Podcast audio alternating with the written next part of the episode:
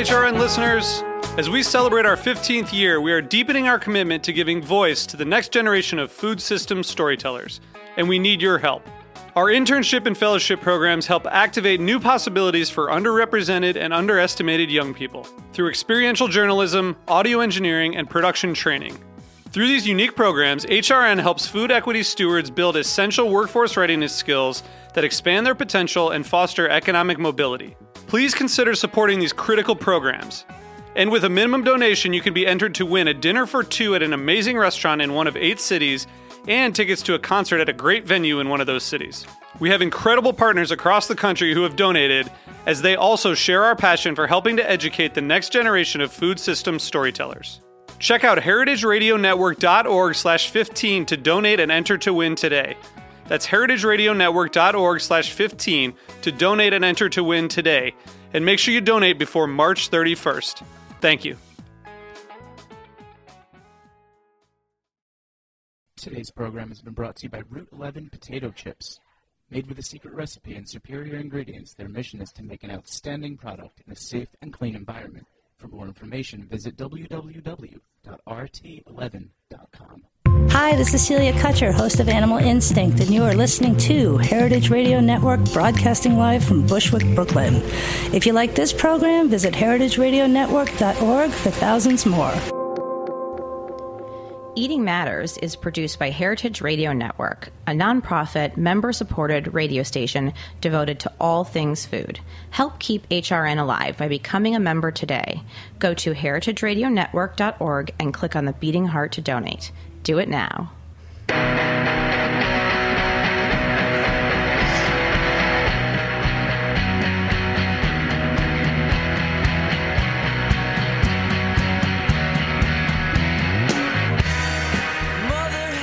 Hi, and welcome to Eating Matters, where we talk about food policy and how it impacts all of us. I'm your host, Jenna Liut, and we're broadcasting live from Roberta's Pizza in Bushwick, Brooklyn on Heritage Radio Network. Today, we're going to be doing a deep dive into the wonderful world of chocolate. We will learn the difference between fine and conventional chocolate, why it's important to support the fine chocolate industry, and what advocates are doing to ensure endangered varietals do not become extinct.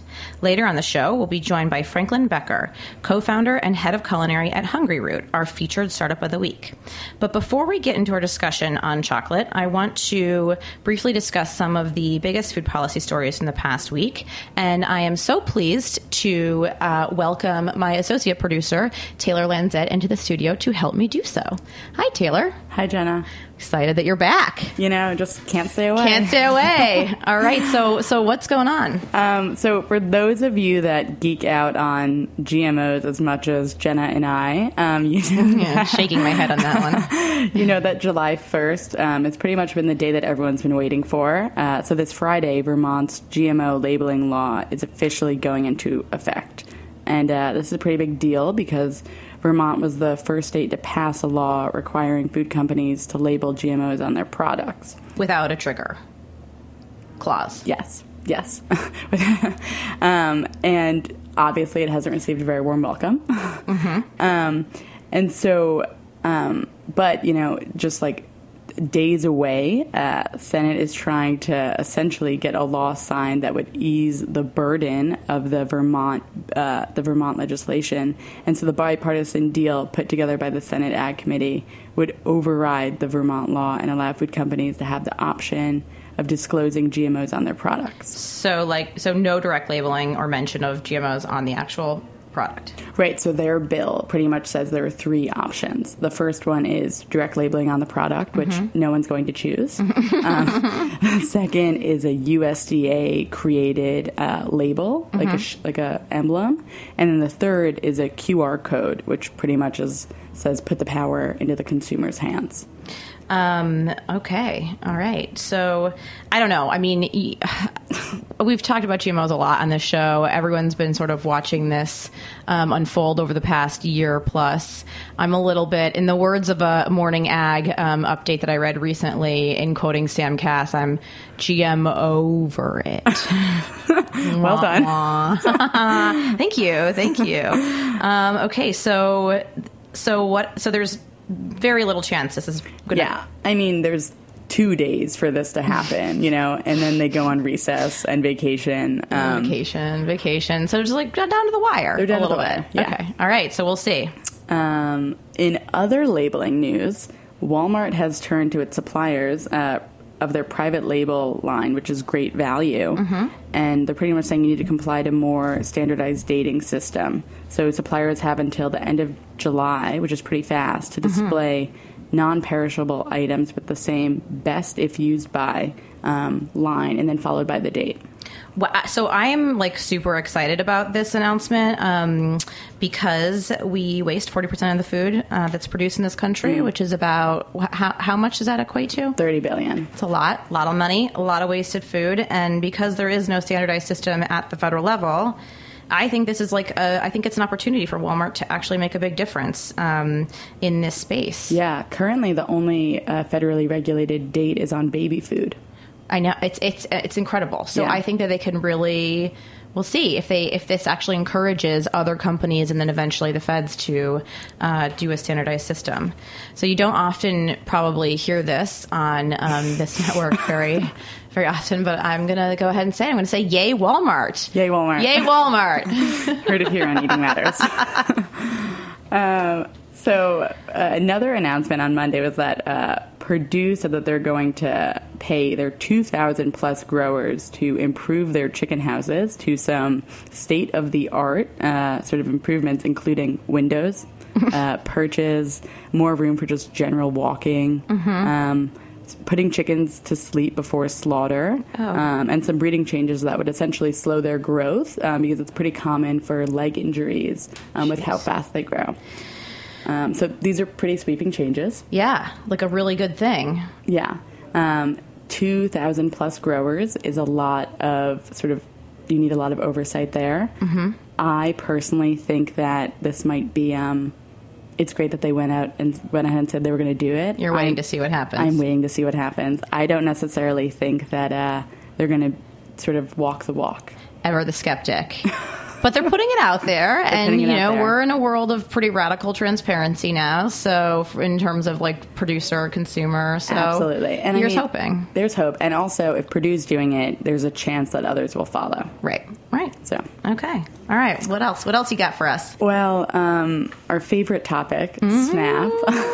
Oh boy. um, so, Republican Maine Governor Paul LePage proposed a pilot program to the Department of Ag, uh, and he pretty much wanted to restrict SNAP usage for Maine residents and prevent them from buying junk food and soft drinks with their benefits. And the federal government rejected his application, and LePage now is threatening to withdraw SNAP from Maine.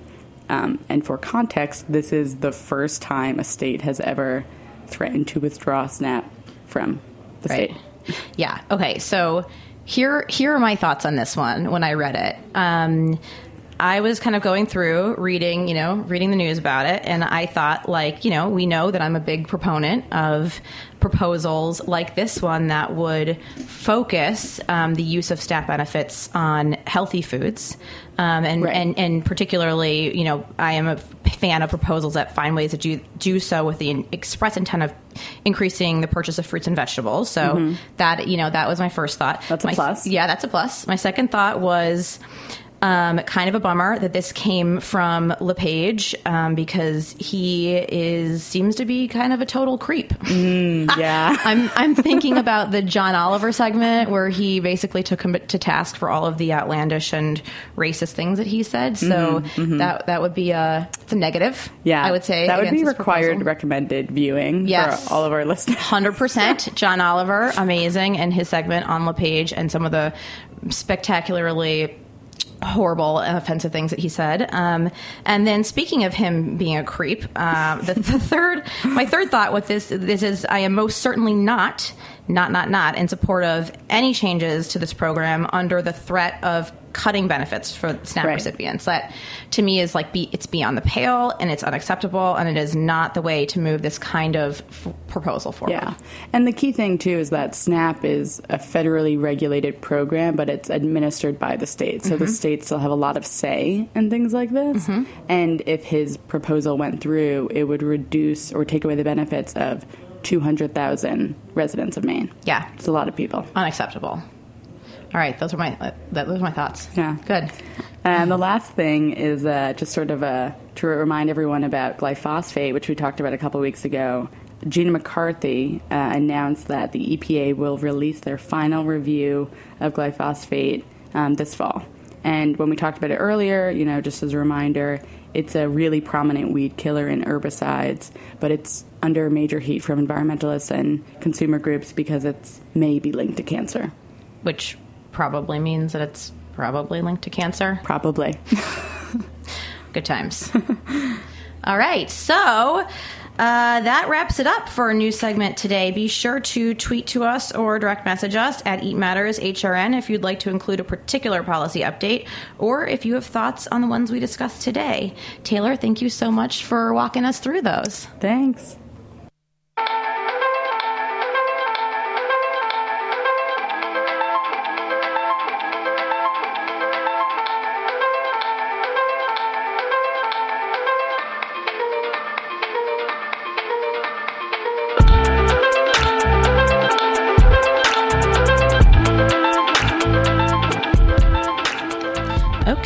Okay, turning to the topic at hand. Today we're going to be talking about the fine chocolate industry um, with Dan Pearson. Dan is the CEO of Marañón Chocolate, uh, which is the producer and only world supplier of pure Nacional beans, uh, previously thought to be extinct until recently. He's also the president of the Heirloom Cacao Preservation Fund. Dan, welcome to the show. Do I have you on the line, Dan? I'm here. Hi. Hi. Thank you for joining us. My pleasure. Um, okay, so I have lots of questions for you, obviously, um, especially about the work that you um, are doing with your company and with the fund. But first, I would want to kind of set the stage and really um, paint a picture for our listeners. So, can you start by telling us a little bit uh, about what cacao looks like, um, where it comes from, and, and how it's how it's typically grown? Yes, well, it is grown around the equator, so it's it, it requires a very hot temperature. Mm-hmm. Uh, it, it, the tree uh, pods come out of the tree itself, the trunk, or heavy limbs, and they're shaped like a small American football. You open those up, then there's usually 30 to 40 beans inside. But each bean is inside a little mucus cocoon you taste it, it tastes wonderful. Okay. That, yeah, that doesn't sound so. of a shell. now, when you ferment it and dry it, that bean hardens, and it looks like an almond with the shell on it. And um, what are what are some of the typical characteristics of the plant itself? Well, um, gee, you know, essentially it looks like a tree. It has to grow under shade the first two or three years, or leave the burn the leaves. Mm-hmm. Uh, it's like any tree. The more you trim it, the, the thicker it gets the more it's production. If you don't trim it, then it gets a lot of shade, uh, and, and it creates a lot of bugs that can destroy the pod. And is it? Most trees are 20 feet tall if they're trimmed properly, Uh huh. and uh, and produce maybe. Well, it produces. It takes about three months for the pod to grow from a leaf to a bud to an actual uh, to an actual bean that you can utilize to make chocolate. And are they are they fairly finicky in terms of, uh, Well, you know, the actual tree, or are they pretty hardy? they're pretty hardy. I should be taken good care of, but they're pretty hardy. Okay. Um, so so what? How does chocolate become chocolate? Can you guys give us like a quick overview, also of the process from bean to bar? Like what happens um, once you harvest the uh, actual plant or the what, what the actual pod? Yes, well, the pod you break the pod open, you've got those thirty or forty beans, and then you, if you're if you're interested in flavor, then you ferment that to bring out those flavors. Mm-hmm. That can take five to eight days, and then you have to dry it on a drying table in in the sun. Mm-hmm. That probably takes another seven or eight days. Now it's all grown around the equator, and most of the people who eat chocolate don't live around the equator. So then you have to take the beans, then they have to be roasted uh, 20, 30 to 50 minutes. Then they have to be conched. That brings out the flavors, like in a big stirring pot. Can take as many as 40 to 60 hours. Then you've got the chocolate. Then you usually mold it into one pound bars that get shipped to people who break it down and make it into chocolate. Uh, then it becomes the it becomes the bars and the truffles that we all love to eat. Okay. Um, okay, so one of the things that I recently learned um, at the this um, event that that um, you did last week with the uh, Heirloom Cacao Preservation Fund is that not all chocolate, in fact, is chocolate is not created equal. Um, can you tell us what the difference is between fine and conventional chocolate, and if there is a, an official FDA standard of identity for fine versus conventional chocolate, what, what does that definition say? Well, I think that the main thing is is the chocolate I grew up in uh, eating, you know, the Hershey's and, and, and the Mars, mm-hmm. is is an industrial produced product. Uh, you can't plantation farm these because of airborne diseases. They moved that production out of where it was originally found in Central America and northern South America into the Ivory Coast of Africa. Labor was very cheap. They have a millions of small farms. Flavor is not what they're really interested in. It goes through many middlemen. It comes to countries where they produce it in. They produce it in hundred-ton machines. They run the temperature up to take out anything that resembles flavor. Then they add artificial flavors, and that's what we eat as known as the candy bar. So you're so you're like Snickers and your Hershey bars. That's that's the process for th- that kind of product. And that's probably 90 to 93 percent of the market of chocolate that people eat. Okay. Fine chocolate is a different thing. Uh, you you take those beans and you run them through a very complex and strict process of fermenting. That fermenting protects the flavors. Mm-hmm. When, they, when they are then sent to the producer, the producer does not use high temperatures. Where the industrial chocolate may be made at 400 degrees plus, which burns out all flavors. The the fine chocolate they, is around 220, 240 degrees. That protects those flavors. Then it is conched or stirred to bring out even more flavors. Uh, and so, in, in in the fine flavored chocolate, you are doing everything in your power to protect the natural flavors that Mother Nature put in industrial chocolate, you are just making huge amounts and relying on artificial flavors to give it its taste. So, including other uh, like uh, more sugar and other additives, um, yeah. as you as you indicated. So, what is a typical percentage of cacao in a fine chocolate bar versus a um, like industrial made chocolate bar by Big Big Chocolate? Well, the thing I think was shocking to me when I got into the chocolate business, I learned that you can, in the United States, call it chocolate if it has 11% chocolate. Wow. All those friends of mine who were addicted to chocolate were really addicted to the 89% sugar. Yeah. Now, in fine chocolate, the percentages are usually no lower than 60%. Chocolate maybe 60 to 80%. percent mm-hmm. With the health food, those percentages are getting even higher you can taste it and you can't hide it behind artificial flavor. Um, okay, so so yeah, so can you tell us a little bit more about the benefits of um, eating a but you know, besides the flavors of eating a um, fine chocolate bar, fine chocolate that was uh, roasted at a lower temperature. Well, the interesting thing is, is, is we are now. First of all, if you look at the content, they have trace minerals, potassium, and other things that, frankly, you don't find in many of the plants.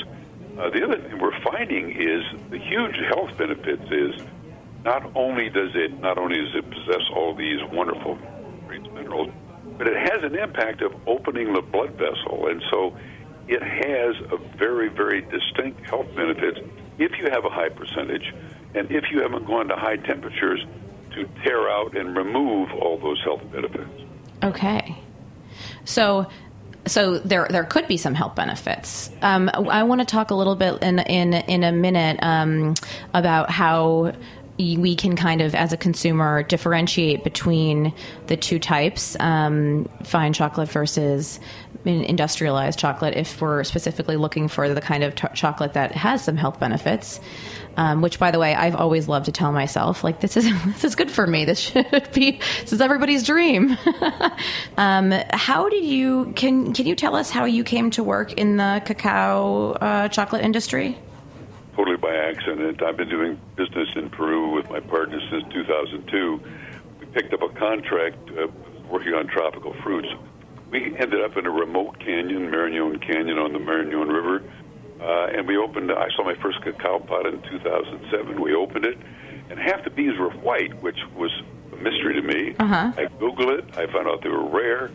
We called the USDA. They send sent said send us leaf samples. Mm-hmm. And when they came back with these with the results, and the beans were like 40% white, they said that what we had found in this canyon was a variety called Pure Nacional. It was the world's most famous chocolate. It was in Ecuador for the last 500 years. It got wiped out by diseases between 1916 and 1919. They brought in other varieties to try to protect it, but the pure ones were gone. Hmm. So what we find found did not exist anywhere in the world. Tempting to pass up, and so we entered the chocolate business. Wow, that is that is a great story. What were you What were you doing in Peru uh, to begin with? Well, I went, I, we went. I went there in 2002. I, I uh, sold a business, and I went there in 2002 to visit a friend working at the world's largest coal mine. That was Newmont. The mine was about 13,000 feet. I ended up having lunch with the maintenance director, who said, "Gee, could you get me hydraulic hoses and nuts and bolts from the U.S.?" And of course, I said, "Sure." Uh-huh. No idea what I was doing. I came back. My sons got involved with me in the business. That led to food contracts to supply mines, which led to tropical fruits, which led us to the chocolate business. Wow. And what what kind of work are you doing? Um, so so that is the work that you're doing right now with Marañón chocolate. Um, now, my understanding is you're you're working to uh, produce and supply this really rare uh, varietal of cacao. Is that is that correct? Yes, that's what we do. Uh, my business partner and son lives in the canyon with the farmers. That's all that grows there. We have a nursery. We keep planting more and more of them. We buy we buy all they produce. We pay a fifty percent premium. It's considered a national treasure by by the Ministry of Agriculture. So we take those beans, ferment them, dry them. We sell beans now to uh, clients in 17 countries. We have beans sent to Switzerland, where Felchlin makes them into a bulk chocolate. We sell that in 12 countries. So, only thing we deal with is this variety. It's all that grows there, and we sell beans, bulk chocolate to people who then form it into bars and, and, and bonbons. That's what we do. That's all we do. All right. Wow, I love that. Um, okay, so and then and then that is your work um, with with Marañón, and then what what is your role with the heirloom cacao preservation, and what are this uh, organization's goals? Well, what really happened is, as, as I became involved with the Fine Chocolate Industry Association, which was founded, I think, 10, about 10 years ago. Mm-hmm. When I got involved with that, one of the first people I met was Gary Guittard, and then I met a, a gentleman named Ed Seguine. They had spent their whole life in the business, and they were. The first conversation was, "We are in jeopardy of losing fine cacao," and I found out why, and that's why we started in uh, 2000, late 2012 the heirloom cacao preservation. The reason is is that I told you about how all these were tiny farms. In in the 1960s, a research scientist able to breed and find a bean that was disease resistant. It had no flavor. It was disease resistant. You could then plant huge plantations. You could begin industrial farming, which gave you all the economies of scale of any huge farm. No flavor, lots of fertilizer, which destroyed the natural the natural earth, uh, lots of pesticides, but big production. And now, in two of the biggest producing fine chocolate bean Peru and Ecuador, that CCN 51, as it's called, is over 50% of their exports. So we are fighting to avoid the extinction of not only fine flavor, but because it is gently produced, the healthiest, most health benefits of all chocolate. That's the fight we're in, and that's how I met you because you were here, here to hear about, you were there to hear about our fight. You bet. Yeah. Okay, we're going to take a, a really quick break um, and hear a word from our sponsors, but um, keep listening because we uh, are going to get even further into this issue uh, when we come back. The following program has been brought to you by Route 11 Potato Chips. From the moment Route 11 potato chips dropped their first batch of chips back in the early days of 1992, they understood their destiny as a high quality producer. Instead of succumbing to the frenzy of mass production, they took advantage of their small size and made chipping a personal art form. The payoff was immediate an incredible potato chip. With a secret recipe and superior ingredients, their mission is to make an outstanding product in a safe and clean environment. In this world of uncertainty that we live in, Route 11 Potato Chips believes comfort food should be just that. Know where your food comes from. For more information, visit rt11.com. Okay, and we're back on Eating Matters, where today we're speaking with Dan Pearson about the fine chocolate industry. Well, what what is the industry's role, if any, um, in the deco- declining supply of high quality, flavorful cacao? The, the, the farmers are businessmen; uh, they've got to make a living. Uh, our whole goal is to make people aware we are fighting extinction they do not, they're not willing to pay more for quality and fine taste. The farmer has no choice. If the farmer doesn't make more money, if the person who makes the chocolate can't get a higher profit or profit for it, if the consumer is not willing to pay for it, then that farmer who has to make a living is motivated to tear up everything and plant a plantation of CCN 51, tasteless chocolate, sell it to big industry, and increase his profits. Uh, is there anything that industry is doing in particular that is contributing in a positive way to preserving certain varietals of heirloom cacao? Well, that was the whole formation of the Fine Chocolate Industry Association and its partner with USDA in forming HCP. Mm-hmm. Uh, we're all volunteers. We have we, we have our first part-time employee. Uh, but before that, we're all volunteers, and willingly, nine men and women with for 20 years each of experience in tasting chocolate. From six countries formed an international panel.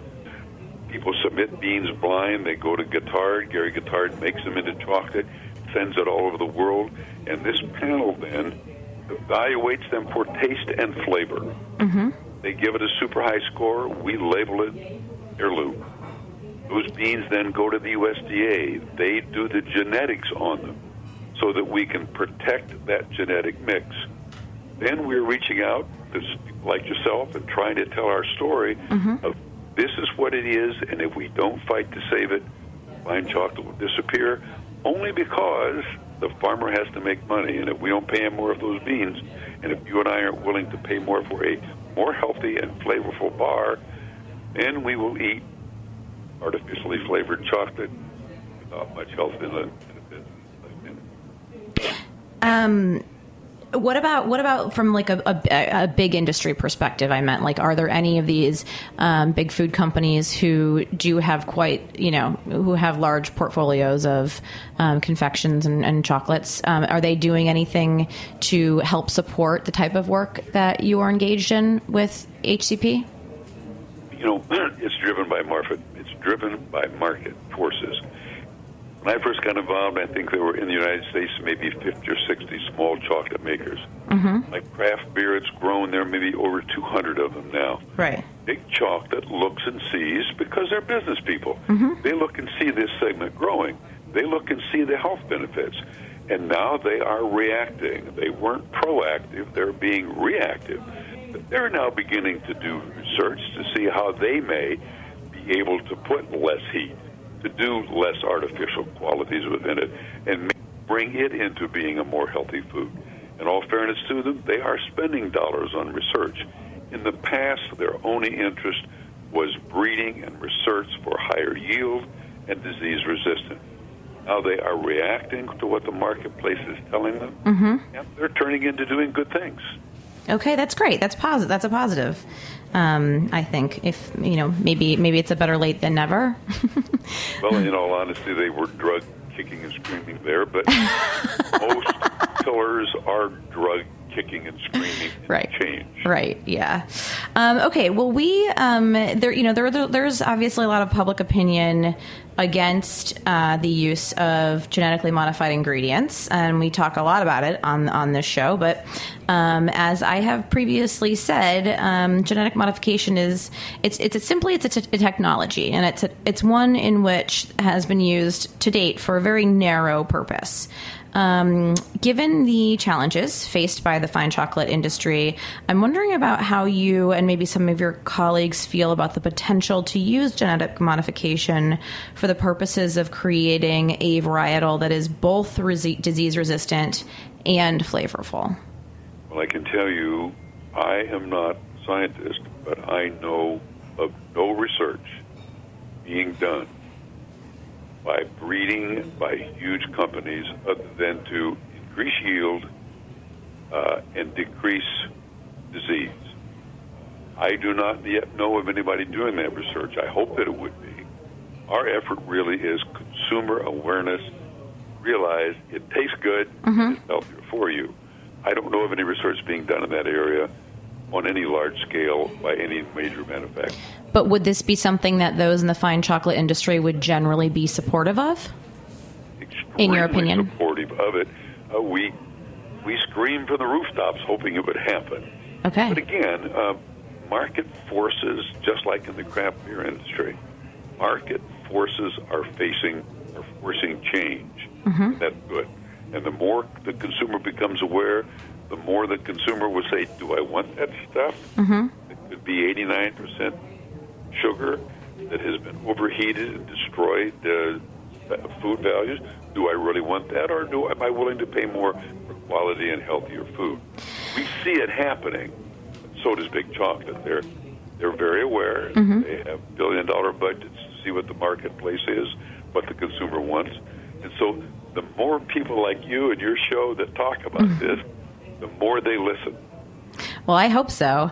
Um, okay, so speaking of, uh, you know, f- kind of figuring out ways to avoid uh, certain chocolate that is 89% sugar, h- how do you know? Is this, will this be clearly um, labeled as such? Or, I mean, you know, what, what is a consumer to do in order to really, you know, get to this information?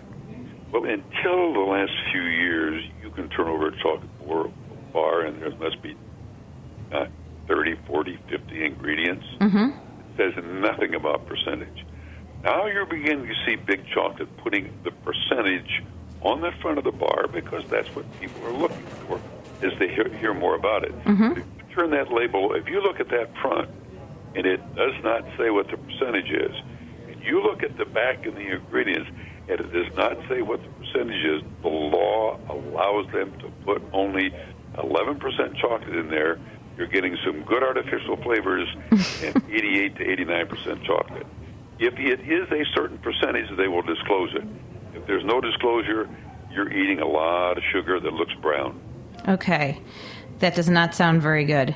Um, well, uh, I mean, is there in your uh, experience a lot of greenwashing and, and some kind of false uh, or misleading labeling claims? Um, you know that that the fine chocolate industry has to contend with. Well, you know, uh, locks were invented to keep honest people honest. uh, I probably am too much of an insider that I know some people who do cheat. Um, but I don't run. My, my- my goal is not to run around and, and be nasty about them. But in all fairness, those people who get into the fine chocolate industry are bucking headwind. They want to produce quality that has fine flavor and that has fine, better health benefits. I frankly have not met anyone in the fine chocolate industry that isn't the most passionate people about what they're doing, and they want to do it right. Mm-hmm. Now, does, does do big industries have a conscience? Usually, when it's forced upon them. That's what regulation is for. well, I, I haven't found it to be otherwise, but I'm, I'm not that. I don't want to be that that that hypocritical, or I, mean, I don't want to be that Cynical. that much of a bang the door against big guys. Yeah. Their motivating is their motivation is only profit as a rule. Okay. purpose So of business is to make a profit. The purpose of charity, purpose of charity is to give your time and money in the service of others. Boards of directors and shareholders are usually looking for the former, which is profit. So, so in order to kind of avoid some of these greenwashing claims that um, some might be prone to putting on their labels, you recommend really turning over the package and looking to see the percentage of cacao in a particular chocolate product. Is that correct? Well, you really need to, and, and quite honestly, if people if people are going to put the actual percentage, they will put it in huge letters on the front because the consumer is looking for that. They're becoming very aware of the health benefits. When you see no percentage on the front, I assure you, you will see no percentage on the back. Mm-hmm. Okay. Okay. Um, so, any other advice uh, for a consumer? It seems like you've talked a lot about the price point. Is that um, something that you would you would reiterate? The need to, to spend more. I, you know what it is. If you want a fine bottle of wine, you will pay more. If you want fine uh, piece of steak or fish, you will pay more. We don't expect the consumer to eat expensive everything every day. Mm-hmm. If your goal is quality and flavor and taste and the highest health benefits, then you have to take some out of your budget that you spend on else elsewhere and, and buy fine chocolate. And you find one thing about fine chocolate: you pick up one of those 89% sugar bars and eat it all instantly. I've learned in chocolate, helped me lose about 15 pounds, to taste instead of just eat. If you taste fine chocolate, it's so rich and flavorful, you'll take a few bites and you'll save the bar for later. I never had that situation when I was eating commercial chocolate laden chocolate. I just eat it all.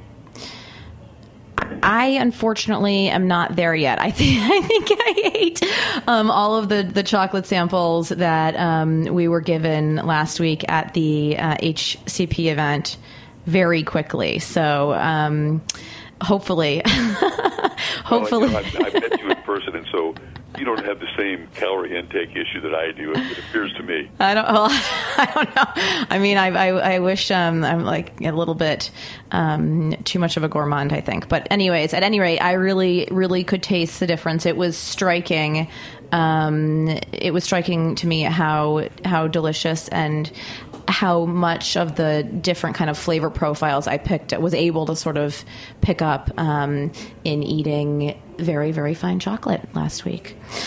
So I think I'm going to have to leave it there for our um, discussion on cacao. Uh, but before I wrap up, Dan, can you um, give tell our listeners where to go for more information on um, your company uh, as well as the work that you're doing at HCP? Well, on, on my company, it's M A R A N O N chocolate.com. The HCP, it's hcp.org. All right. Well, be you be sure to go to those two sites for more information. Dan, thank you so very much for coming on the show and speaking with us today. My pleasure. Thank you. Great. Thank you.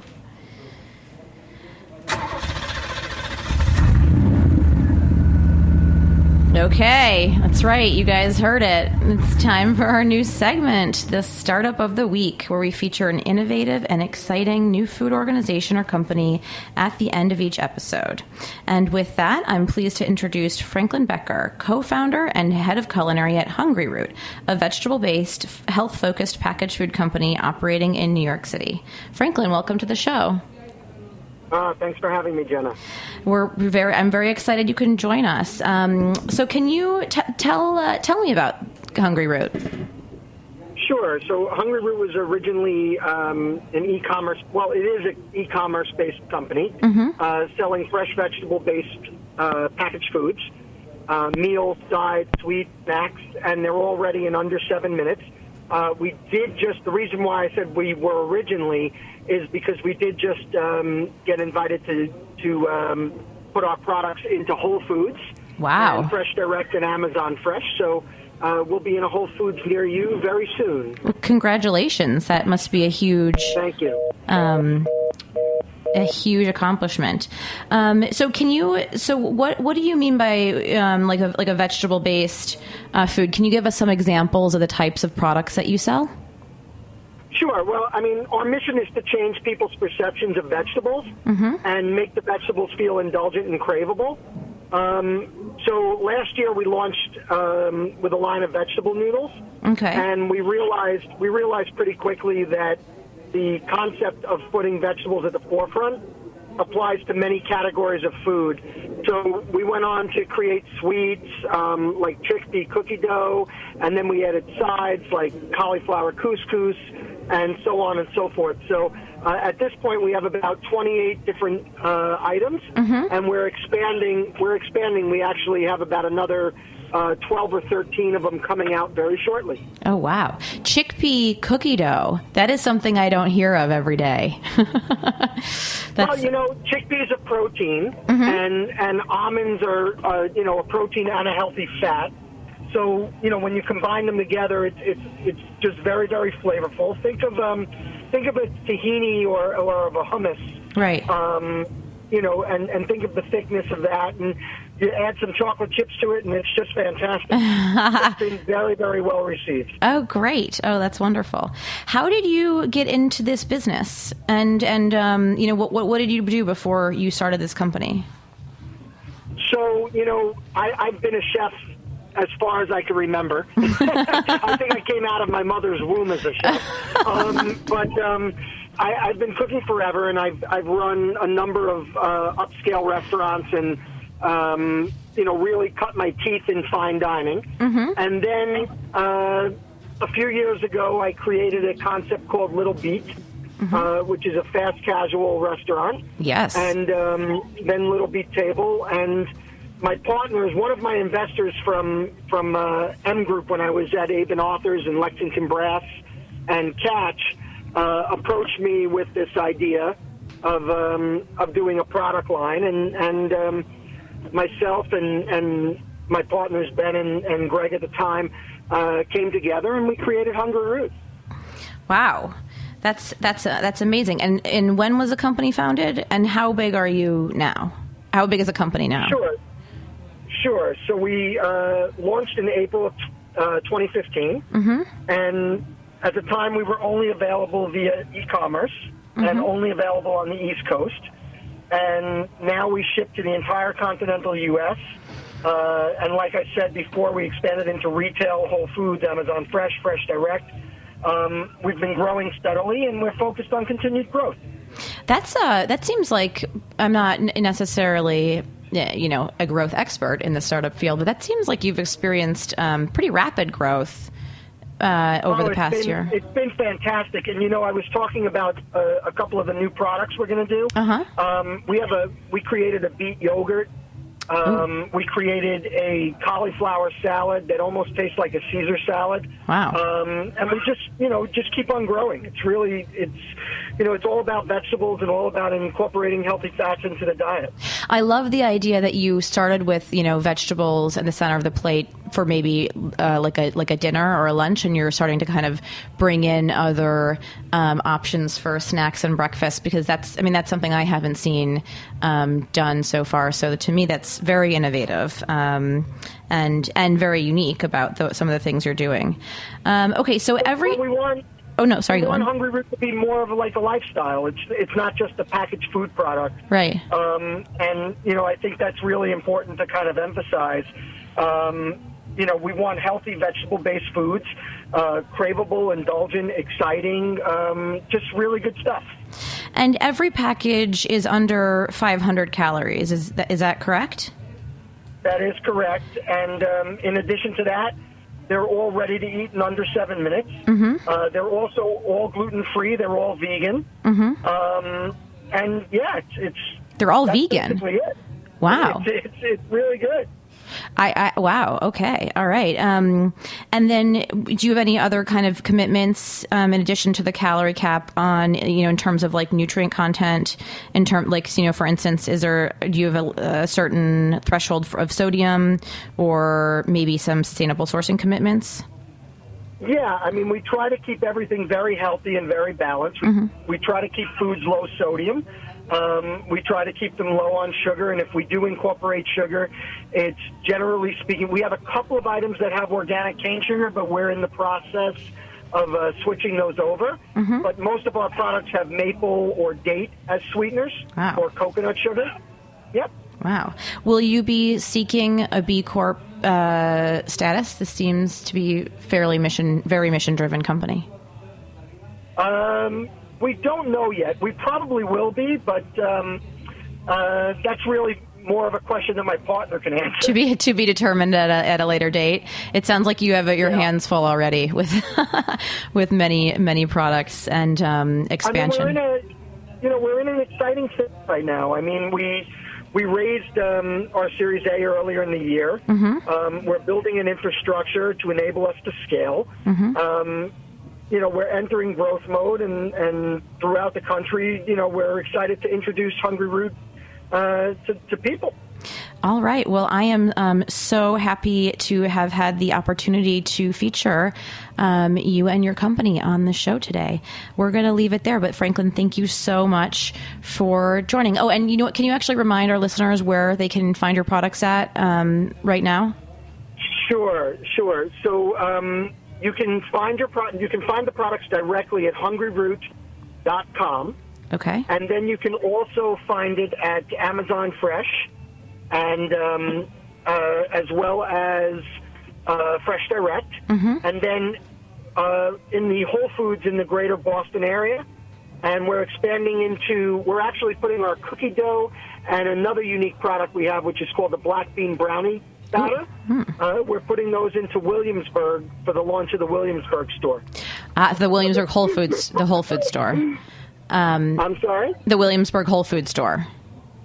Yeah. Yes, correct. which I am incredibly excited about. Um, uh, the, as a resident of the Williamsburg Greenpoint area, I've been eagerly awaiting uh, that particular store, and I will certainly. Personally, you know, you'll have you'll have a customer um, looking for Hungryroot products as soon as it opens. Thank you very much. Thank I you. Thanks, Franklin. Thank you for coming on the show.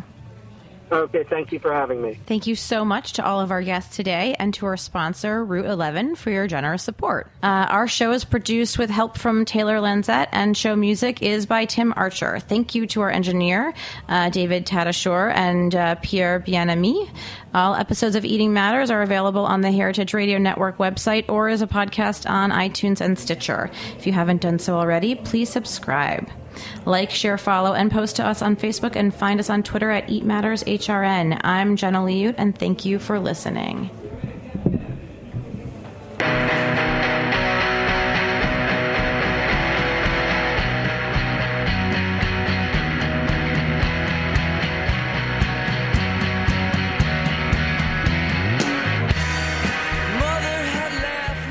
Thanks for listening to this program on heritageradionetwork.org. You can find all of our archived programs on our website or as podcasts in the iTunes Store by searching Heritage Radio Network. You can like us on Facebook and follow us on Twitter at heritage underscore radio. You can email us questions at any time at info at heritageradionetwork.org. Heritage Radio Network is a nonprofit organization. To donate and become a member, visit our website today. Thanks for listening.